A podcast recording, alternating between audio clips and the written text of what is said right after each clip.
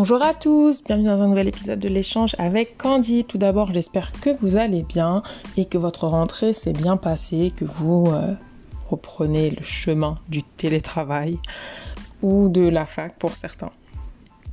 Alors, euh, dans cet épisode, j'ai décidé de parler de la maternité, parce que la maternité, c'est quelque chose de très beau, c'est donner la vie, et je trouve que c'est quelque chose de magnifique. Par contre, ce qu'on ne nous dit pas sur la maternité, c'est qu'il y a plein d'autres aspects qui sont souvent un peu cachés, et je m'étais dit qu'il faudrait qu'on en parle. Alors... Euh, alors voilà, tout simplement, euh, j'ai fait appel à une doula. Donc une doula, c'est une c'est une accompagnatrice pendant la maternité. Donc une doula, c'est une femme qui va ou un homme peut-être, je sais pas s'il y a des doulas hommes. Bref, une doula, c'est une personne qui va accompagner euh, une femme enceinte pendant sa grossesse et pendant la période après l'accouchement. Elle va être un soutien psychologique et moral et va lui fournir plein d'informations sur la grossesse pendant les 9 mois. Donc, pour en savoir plus sur la maternité, je pense que les personnes les mieux placées sont vraiment les doulas et j'ai fait appel à une doula aujourd'hui. Alors, euh, on va échanger avec Émilie et j'ai vraiment hâte que vous écoutiez ce qu'on a à dire parce que c'est un échange très intéressant. Salut Émilie, ça va? Salut Candy, ça va et toi? Ça va, ça va, ça va très bien. Euh, alors tout d'abord, je vais te remercier d'avoir accepté de participer à cet épisode du podcast. C'est un vrai plaisir de t'avoir, donc merci. Merci à toi de m'avoir invité. Plaisir partagé. Super. Bah alors en fait, juste avant qu'on commence et qu'on entre vraiment dans le vif du sujet, qui est la maternité, euh, je voudrais juste que tu te présentes un petit peu pour que les personnes qui nous écoutent euh, sachent qui est Émilie. D'accord. Alors, je m'appelle Émilie Libos, j'ai 28 ans. Euh, je vis en région parisienne, euh, plus précisément à Villepinte. Hum. Je suis maman d'un petit garçon de 3 ans, euh, que j'allais toujours d'ailleurs. Et je suis accompagnante à la naissance, donc doula. C'est le métier que je fais depuis le début de l'année 2020. D'accord. Est-ce que tu peux nous dire doula C'est un sigle? C'est quoi exactement? Alors non, doula, c'est c'est un nom euh, ancien qui voulait dire servante à l'époque et euh, ah. c'est le métier d'accompagnante à la naissance. Donc euh, en fait, c'était un petit peu la servante de la femme enceinte. Donc ah. disons que c'est un métier qui ressemble un peu à ça. D'accord.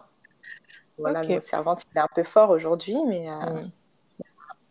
Mais je vois, c'est vraiment une aidante, quoi. Voilà, c'est une femme qui va accompagner une autre femme pendant sa grossesse, euh, voilà la période périnatale, donc grossesse, accouchement et postpartum. Mhm. C'est un sujet qui n'est pas médical, donc euh, je ne suis pas une sage-femme, je ne suis pas gynéco et je, euh, voilà, mon accompagnement ne substitue en rien un accompagnement médical.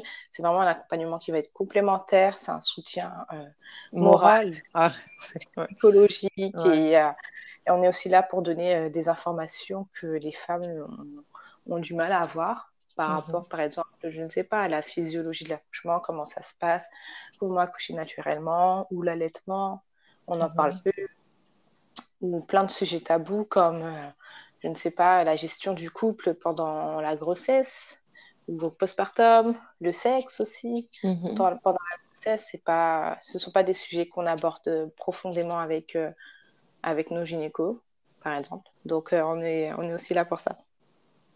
Mhm. D'accord.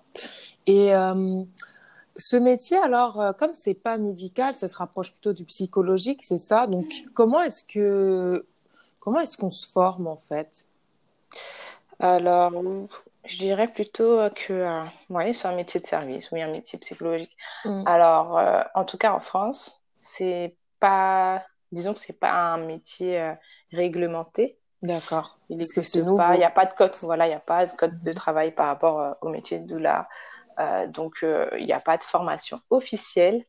Donc, ça veut dire aussi que on peut se prétendre doula sans avoir été formé par quelqu'un, en réalité. Mais sinon, il y a pas mal de formations. Alors, en France, il y a l'Institut des doulas de France ah, qui ont une formation, donc des doulas de France. Disons que c'est le plus grand, c'est la plus grande association française de doula qui réunit euh, beaucoup de doulas en France. Mhm. Mais sinon, il y a quand même, euh, il y a quand même pas mal de formatrices. Moi, j'ai été formée par euh, Diane Boutin, qui est une sage-femme, mhm. auteure, doula et naturopathe canadienne, mhm. qui est très connue dans le milieu, qui a écrit plusieurs ouvrages, qui sont des, petites pépites d'ailleurs. Et euh, elle est venue sur Paris euh, entre fin 2019 et début 2020 mhm. pour nous former. Et donc, moi, j'ai été formée avec elle. donc, voilà. Par rapport aux formations. Après, évidemment, la doula, euh, finalement, elle finit, elle finit jamais de se former parce qu'il y en a toujours à apprendre. C'est sûr. J'ai fait des formations sur les naissances dans l'eau, sur le placenta, sur le sommeil de l'enfant, sur l'allaitement. Il y a tellement à faire. On peut faire des formations de portage, des formations, euh, voilà, de massage aussi. Je mhm. Je suis pas encore formée au massage, mais, euh, mais voilà, c'est un univers bien complet. Il y a, il y a plein de choses. Mm. D'accord. Alors, euh, bon, vu que apparemment tu t'y connais plutôt bien euh, en maternité et tout ça, euh, mhm. d'après toi, quels sont les plus beaux aspects de la maternité, que ce soit du coup pendant la grossesse, pendant l'accouchement ou l'après, du coup, quand la personne devient maman? Hum, Alors, les plus beaux aspects, je pense que c'est une question qui est plutôt personnelle, mmh. parce que ce qui peut être beau chez moi ne va pas l'être chez toi ou ne va pas l'être chez une autre femme, je mmh. pense. Euh, après, je pense que ce qui nous réunit, toutes, en tout cas les femmes qui ont désiré leur grossesse, mhm. c'est tout simplement de ben, d'être enceinte, mhm. d'avoir un petit être qui vit en soi. C'est, je pense pas que ça va nous arriver dix fois dans nos vies. Hein. Ça, c'est les choses que nos mamans faisaient, avoir 10-15 enfants. Aujourd'hui, euh, on le fait un peu moins quand même. Sûr. donc, euh, donc voilà, faire perdurer notre espèce, voilà, euh, avoir une descendance, mhm. avoir un enfant, je pense que voilà, c'est le plus bel aspect. Après, euh, comme euh, je te disais juste avant, pour moi, le reste, c'est personnel. Par exemple, moi, j'ai adoré et j'adore toujours allaiter mon fils. Mhm. voilà, je suis vraiment une gaga, une fanade d'allaitement ou de cododo, c'est-à-dire que dormir avec son enfant tout petit, jusqu'à ce qu'il grandisse. Donc, bon, aujourd'hui, je dors moins avec lui, mais je dors beaucoup avec lui. Hein. Je te mhm. disais précédemment qu'il était malade et moi, je dors avec lui et j'apprécie ça, alors que d'autres ne le feront pas et trouveraient ça bizarre. Donc, je pense que. Ça dépend de chacune. Voilà. Je pense que ça dépend de chacune, mais je pense que ce qui nous réunit vraiment, c'est euh, ben, l'amour de pour nos enfants. Donc, la relation avec l'enfant. voilà. Alors, la question qu'on m'attendait, qu'est-ce qu'on ne nous dit pas sur la maternité Ces petits faits insolites, ces choses qu'on ne sait pas. Est-ce que tu peux nous en dire plus? Qu'est-ce qu'on ne dit pas sur la maternité? Mais tellement de choses, tellement de choses que je ne saurais pas où commencer. Mais euh, à vrai dire, c'est aussi euh, pour ça que j'ai décidé de faire ce métier de doula, pour mhm. pouvoir euh, apporter des outils et des informations mhm. à toutes ces femmes pendant leur grossesse, pour leur accouchement et pour préparer leur postpartum aussi. Mhm. Parce que, euh, en fait, souvent on est enceinte et on, ne, sait, on ne sait pas grand-chose, on ne sait rien. Et il y a plein de sujets qui sont tabous. Euh, il y a plein de sujets qu'on connaît euh, plus ou moins. voilà, même les médecins qui ignorent beaucoup de choses. Mhm. Parce qu'ils n'ont pas été formés, évidemment, je ne plains pas. Hein. Si tu n'es pas formé, si tu n'es pas informé, tu ne peux pas savoir. Oui, c'est sûr. Donc, par exemple, euh, une des premières choses, euh, c'est les mots de grossesse, les mots M-A-U-X, mhm. hein, euh, qui sont des mots qui sont très courants. On entend souvent les femmes dire j'ai des nausées, des mhm. vomissements, des étourdissements. Et on va classer ces mots-là dans la normalité. De la même façon que c'est normal d'accoucher, ben ça va être normal d'avoir des mots de grossesse. Alors que que mhm. c'est pas normal. C'est pas parce que c'est courant que c'est normal. Euh, si on se prépare, par exemple, bien en... Excusez-moi. Pas de Ce n'est pas le corona, je précise. Passons, je suis loin, ça va. Il y a la, distance là. euh, par, par, rapport au mot de grossesse, je disais que euh, si on se prépare, si on prépare son corps, euh, on peut avoir tout, tout, simplement une grossesse saine, c'est possible. Et c'est pour ça qu'il y a des femmes qui n'ont aucun euh, mots qui n'ont aucun symptôme euh, étrange, qui n'ont pas de rage alimentaire. Donc les rages, c'est les envies, avoir envie de manger des fraises mhm. avec une sauce brocoli, par exemple, je sais pas. Mhm. Et ça, par exemple, c'est des choses qu'on ne dit pas. Tu vas avoir des nausées, ah, c'est normal. Ou même dès que tu es enceinte, on va te dire, ah, bah, tu vas voir. Bientôt, tu vas avoir mal là, tu vas avoir mal là, là, là. Alors que non, ce n'est pas forcément normal. Et ça, c'est des choses qu'on ne nous dit pas. Mhm. Euh, il y a encore, euh, il y a plein de choses comme par exemple les examens de grossesse qui ne sont pas euh, obligatoires. Je veux dire par là tout ce qui est échographie, prise de sang, Rien n'est obligatoire. Les seules choses qui sont obligatoires, c'est de déclarer la, la, grossesse et la naissance de l'enfant. Alors évidemment, quand je dis ça, je ne dis pas aux femmes n'allez pas faire d'échographie. Tout ça, c'est vraiment euh, personnel à chacun. Mhm. Euh, voilà. c'est pas obligé. Bah après, d'un côté, quand tu le dis, c'est vrai. Peut-être il y en a qui veulent pas connaître le sexe du bébé ou des trucs comme ça. Il y en a qui veulent garder la des choses comme ça. Ou tout mm. simplement, par exemple, des petits tests comme le.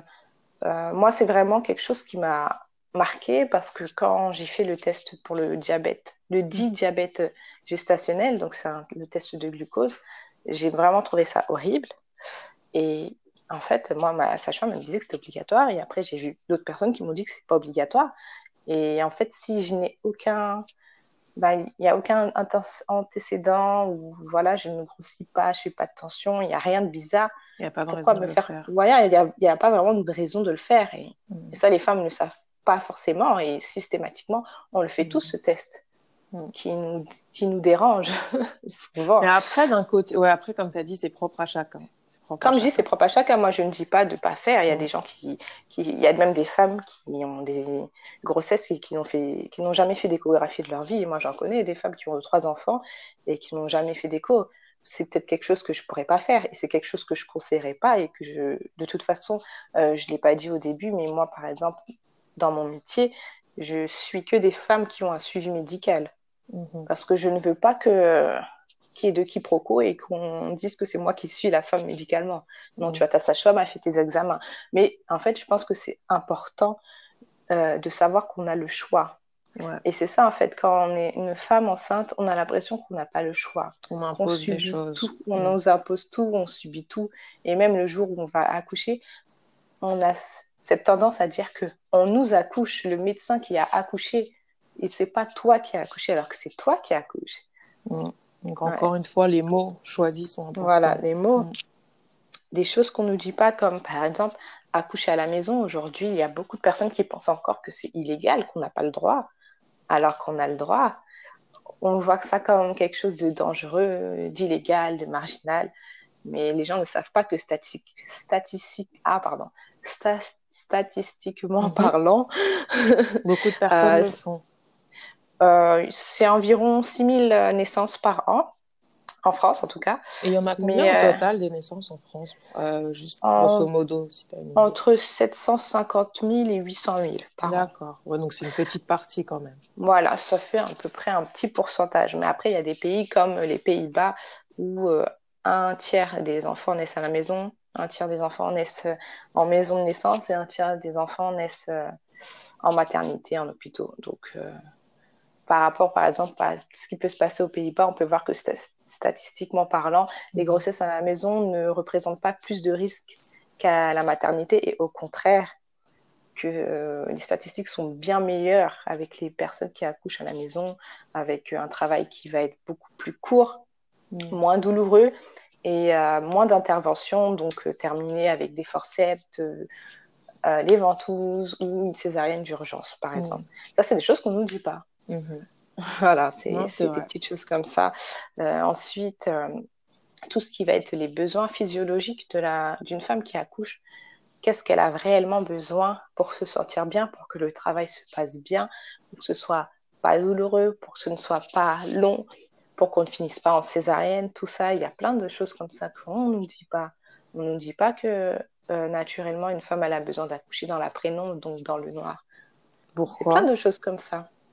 Alors, bon, je ne sais pas si on aura le temps de rentrer dans les détails mhm. par rapport à la physiologie, mais euh, les trois grands besoins euh, physiologiques d'une femme qui accouche, ça va être de se sentir en sécurité, de se mhm. sentir, d'avoir de l'intimité, et euh, la prénombre.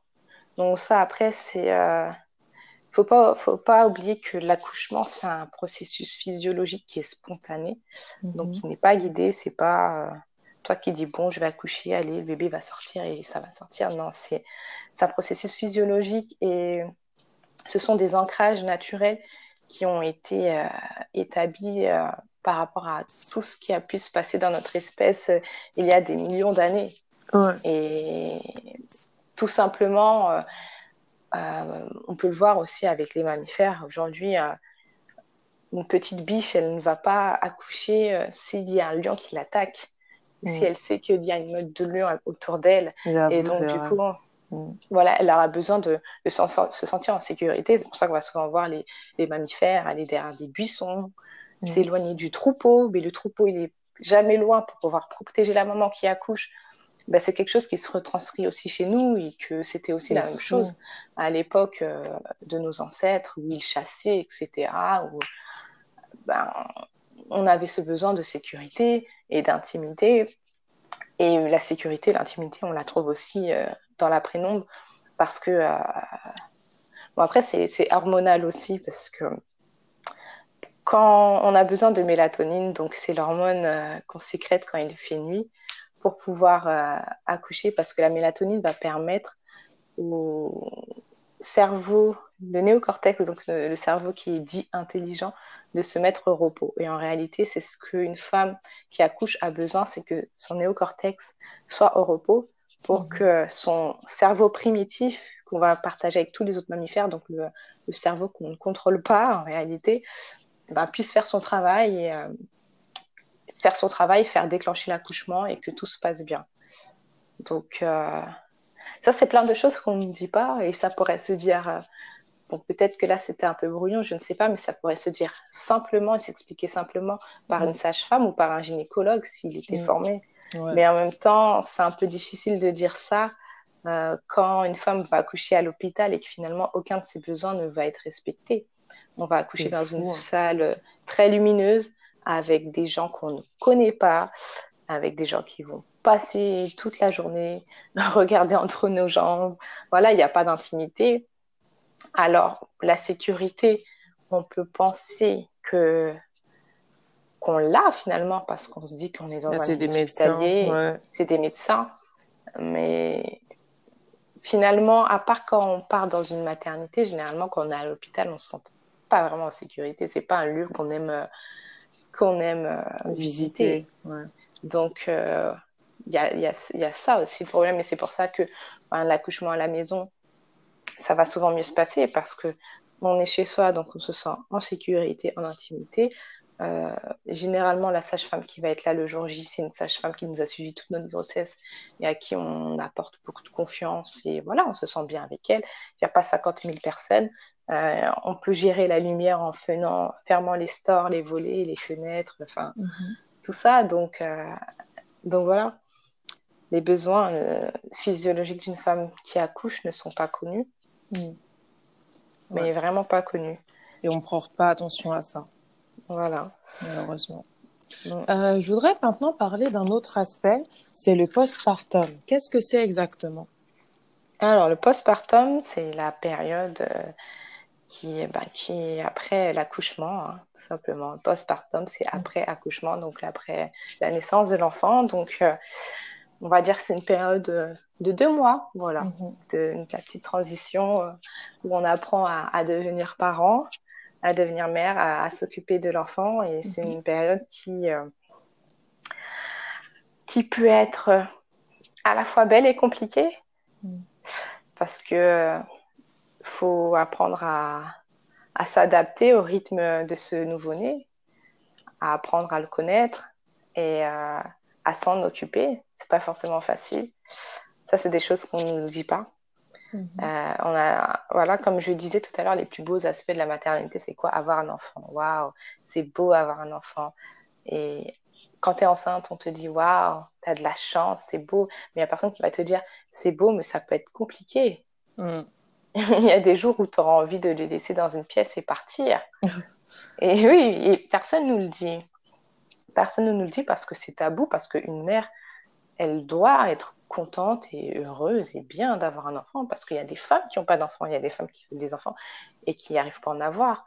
Et, euh, et c'est une période qui, bah, qui me touche particulièrement parce que j'ai quand même eu un postpartum, euh, on va dire, avec certains rebondissements. Mhm. Et, et voilà, ça me dérange beaucoup que cette période, elle soit tabou. Soit beaucoup tabou. En fait, c'est ce que je disais. C'est une mère, elle doit être contente et un point, c'est tout. Et euh, une femme, elle est faite pour s'occuper des enfants, donc euh, elle va y arriver. Et le problème, c'est que, oui, c'est vrai, quand on accouche, bah, il y a ce petit, ce petit truc qui change qu'avant on appelait instinct maternel, mais en réalité, euh, la structure même du cerveau change. Et c'est pour ça qu'il y a beaucoup de femmes qui disent qu'elles, beaucoup d'hommes qui disent que leurs femmes euh, ont changé depuis qu'elles ont accouché, parce que on change réellement pour que le cerveau il se, euh, il soit disposé, disposé pardon, à s'occuper de ce nouvel être mhm. et en faire sa priorité. Mais c'est pas forcément facile. Et il y a quelque et chose du coup, chez le... et chez l'homme, par... excuse-moi mais chez l'homme, le cerveau ne change pas. Alors le cerveau, il... le cerveau, il peut, il peut changer un petit peu sous l'effet de certaines hormones, mais que euh, l'homme va produire en vraiment en moindre quantité par rapport à la femme. Mmh. Et ça va être un changement qui va être minime. La mmh. femme, c'est vraiment un tout. Il faut que elle se prépare, et c'est pour ça qu'une femme, voilà, même euh, à 50 ans euh, quand son enfant il est à l'autre bout du monde et qu'il va mal, avant même que l'enfant lui dise, on le sent. C'est incroyable ça. C'est fou. Hein. Voilà, que ce soit des bonnes ou de mauvaises choses, il y a tellement de mères qui disent que voilà, le jour où leur enfant il est décédé, eh ben, elles ont senti quelque chose, elles se sont levées, elles se sentent mal et après elles ont eu un appel. Donc euh, c'est euh, à cause de ce changement de structure du cerveau qui fait qu'on oh est relié à notre enfant. Et euh, donc déjà il y a ça à, ben, il faut s'adapter à ça. Et puis il y a ce nouveau-né qui a des besoins. Euh, voilà, il a besoin qu'on s'occupe de lui. Il a un rythme qui n'est pas le nôtre.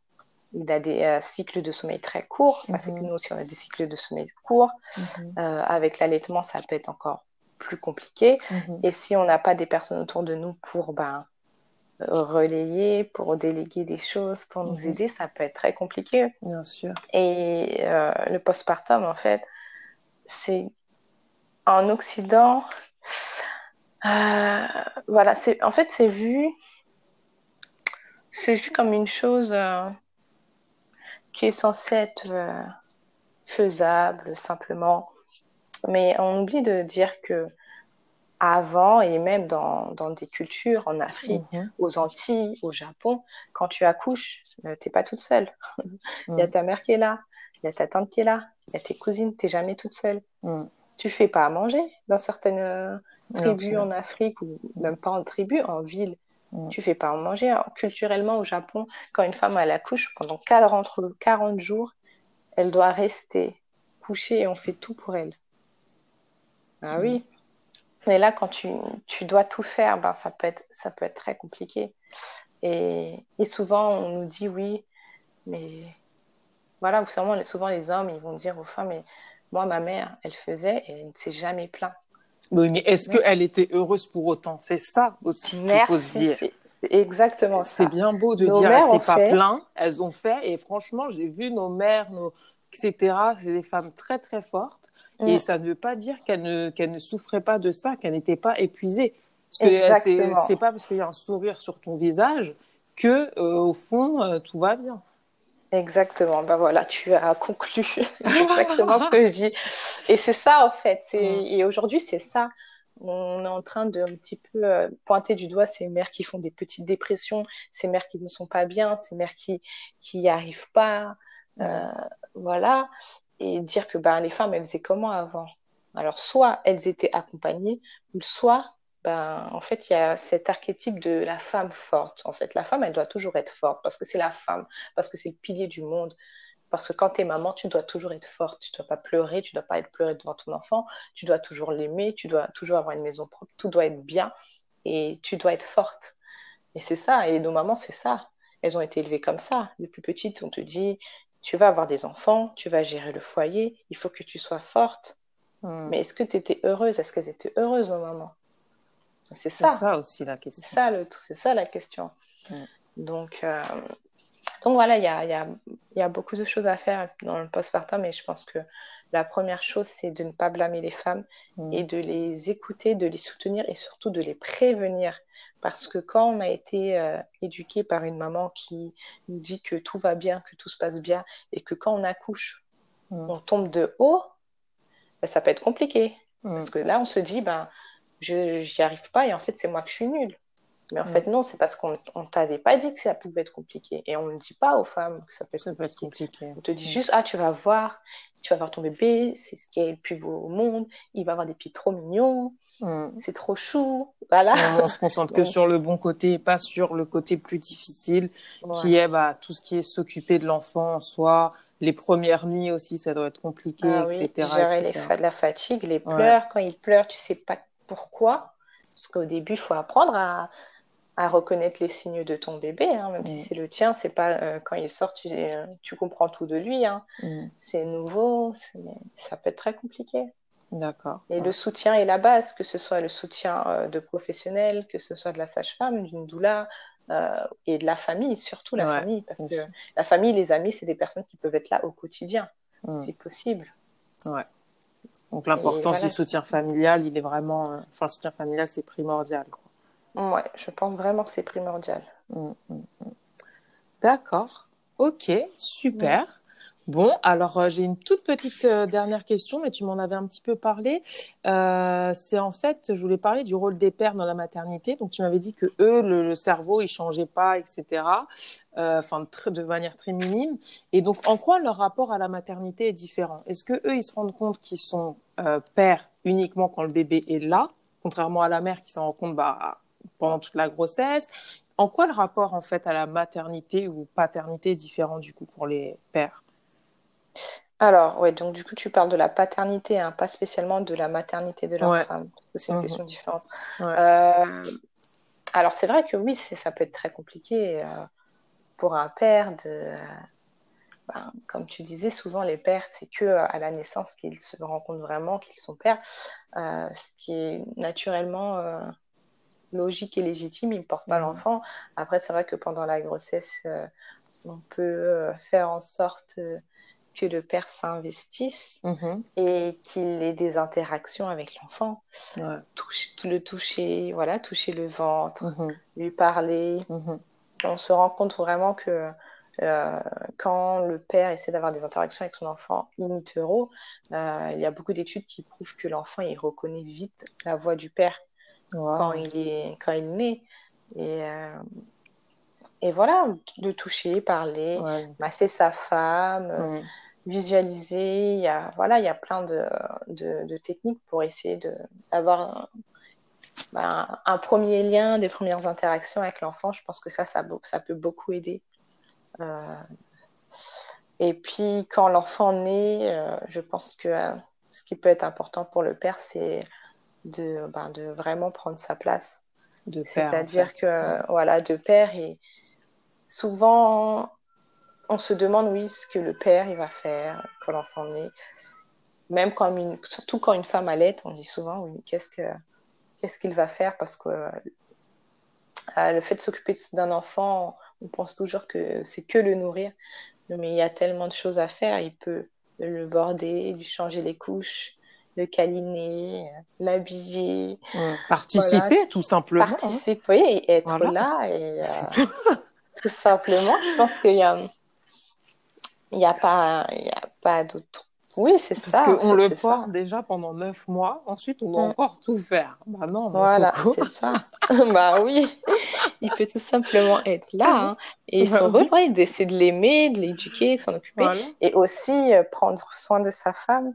Mm, Je pense vrai. que ça, c'est quelque chose qu'on ne dit pas assez au, au père. euh, que pendant la grossesse et même après, il faut prendre soin de sa femme. En fait, je pense Pendant- que les femmes sont les grandes oubliées de la grossesse. En fait. Oui, alors c'est Alors, alors c'est quand même elle qui- elles qui sont au centre. ouais, c'est peut-être ça, oui. Euh, ok. Euh, juste une dernière petite question. Euh, en parlant du postpartum, euh, j'ai entendu beaucoup de fois parler de la dépression postpartum. Est-ce qu'on en Oui. sort? Si oui, sous combien de temps? Et comment est-ce qu'on fait pour s'en sortir? Alors, bah, oui, c'est un peu ce dont je parlais tout à l'heure. Alors, euh, est-ce qu'on en sort? Oui, c'est possible, il faut. Hein. Euh, l'important, c'est de parler. Déjà, pour pas y rentrer, c'est d'en parler. Il faut parler. Mm. Et c'est ça le souci, c'est que la femme, euh, on lui dit qu'elle doit être forte, donc elle parle pas. Mm. Et elle reste forte. En tout cas, elle essaye, mais euh, c'est pas forcément c'est pas forcément facile. Donc, en parler et avoir du soutien et ne, voilà, ne pas hésiter à se faire aider. En fait, c'est ça, de centre. c'est aussi simple que ça. Parce que euh, c'est peut-être euh, des fois frustrant en tant que maman de se dire que j'y arrive pas et que je suis pas bien parce qu'on te dit qu'une maman, ben voilà. Hein. Peut-être donc changer les idées reçues. Voilà, c'est ça, changer les idées reçues. en tant que maman, tu as le droit d'avoir des jours où tu es fatiguée, tu as le droit de voir le laisser chez la mamie, de laisser avec le papa, avec tout le monde et de prendre du temps pour toi. Il n'y a pas de culpabilité à avoir. Exactement. j'ai bien résumé. oui, tu as très bien résumé. C'est pour voir si j'avais compris. C'est un test. Non, c'est ça, c'est vrai. non, mais c'est ça.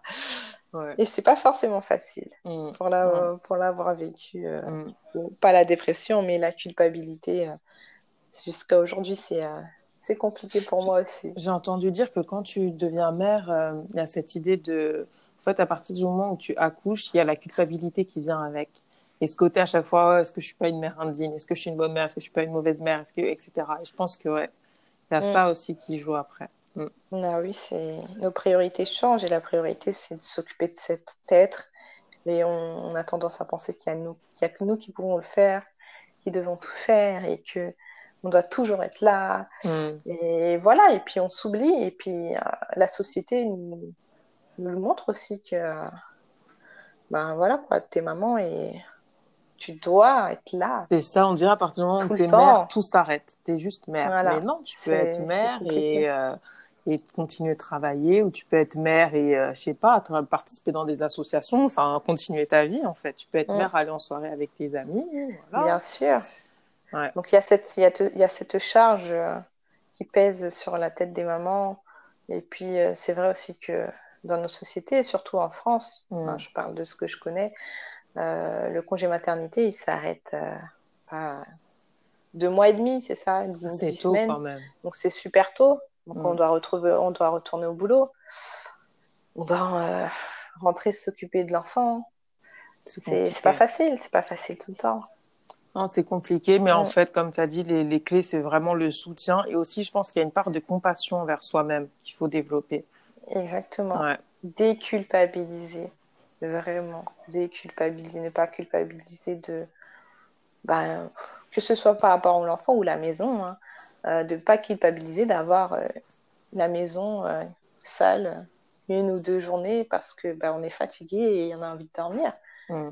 Mais pas culpabiliser parce que, je sais pas, on a mangé un repas préparé on n'a pas préparé un repas voilà, pour euh, le mari et, les voilà, enfants. Parce qu'on était fatigué et qu'on a eu besoin de dormir. c'est normal. Se faire passer en premier, en fait. Je pense que surtout quand je vois nos mères et les anciennes générations, en fait, elles mettaient tellement les enfants, etc., les autres en premier. Et des fois, je me dis, mais elle, quand est-ce qu'elle pensait à elle, en fait? Et c'est peut-être horrible ce que je veux dire, mais je sais pas si, genre, euh, tu vois, je pense que notre génération a vraiment pris conscience de ça et je pense pas que dans notre génération, on soit aussi prête à faire autant de sacrifices et à se mettre en fait tout en dernier de la liste. Parce qu'on a vu à quel point c'était un gros sacrifice pour les anciennes générations. Et j'ai vraiment l'impression qu'aujourd'hui, il y a une prise de conscience collective que oui, on veut devenir mère, oui, on veut prendre, euh, voilà, prendre soin de nos enfants, mais notre bien-être, on ne le veut pas le mettre tout en bas de la liste. Et ça, je trouve que c'est une bonne chose. Bah oui, c'est sûr. Et surtout que le bien-être de la femme du foyer fait euh, le bonheur du foyer. C'est vrai. Euh, souvent, euh, les mamans dont on parle, hein, nos mamans, comment ils, sont dans leur couple aujourd'hui s'ils sont encore avec nos pères? Mm. On le sait, hein. soit ils restent en couple parce que voilà, c'est une habitude et tout, et... Mm. soit ils sont plus ensemble. C'est souvent ça, malheureusement. Mm. parce que. Il faut faire passer son propre bien-être avant tout. C'est ah, important. Hein. le, le, bien, le bien, oui, le bien-être d'un enfant repose sur le bien-être de sa mère. Hein. C'est vrai. Comment veux-tu être heureux si tu vois ta mère qui ne l'est pas? C'est clair, c'est vrai. C'est très compliqué. Hein. Très bien dit. Les enfants. Mm. Bah écoute, Émilie, je vais te laisser. Euh, je te remercie. C'est super vite. Ouais, c'est passé vite. Hein. ouais. Bah oui, bah écoute, c'était vraiment un vrai plaisir d'enregistrer l'épisode avec toi. Et puis, euh, du coup, je sais pas, est-ce que tu as un site internet ou une recommandation pour que les personnes qui nous écoutent elles puissent euh, bah, se renseigner en ligne sur les doulas ou en savoir plus sur ton métier et sur ce que tu fais? Alors, je n'ai pas encore de site internet, mais mhm. ça ne serait tardé. Mais mhm. sinon, on peut me retrouver sur les réseaux à travers mon pseudonyme Je suis radieuse. Oh, ok. Euh, voilà. Donc, euh, Instagram, Facebook et YouTube. Et mon site internet, euh, il arrivera prochainement, ce sera le même nom, je suis radieuse.com. Parfait, top, top. Je partagerai, je mettrai dans la description. Super.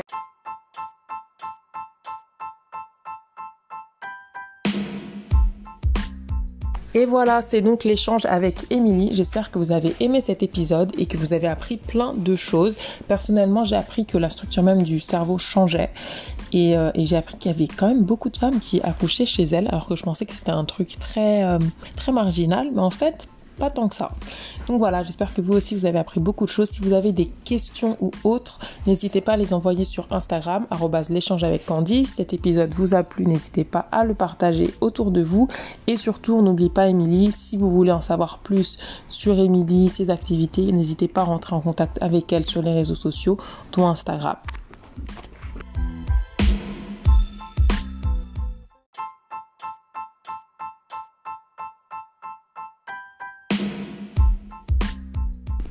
J'ai laissé toutes les informations des réseaux sociaux d'Emilie dans la barre de description du podcast.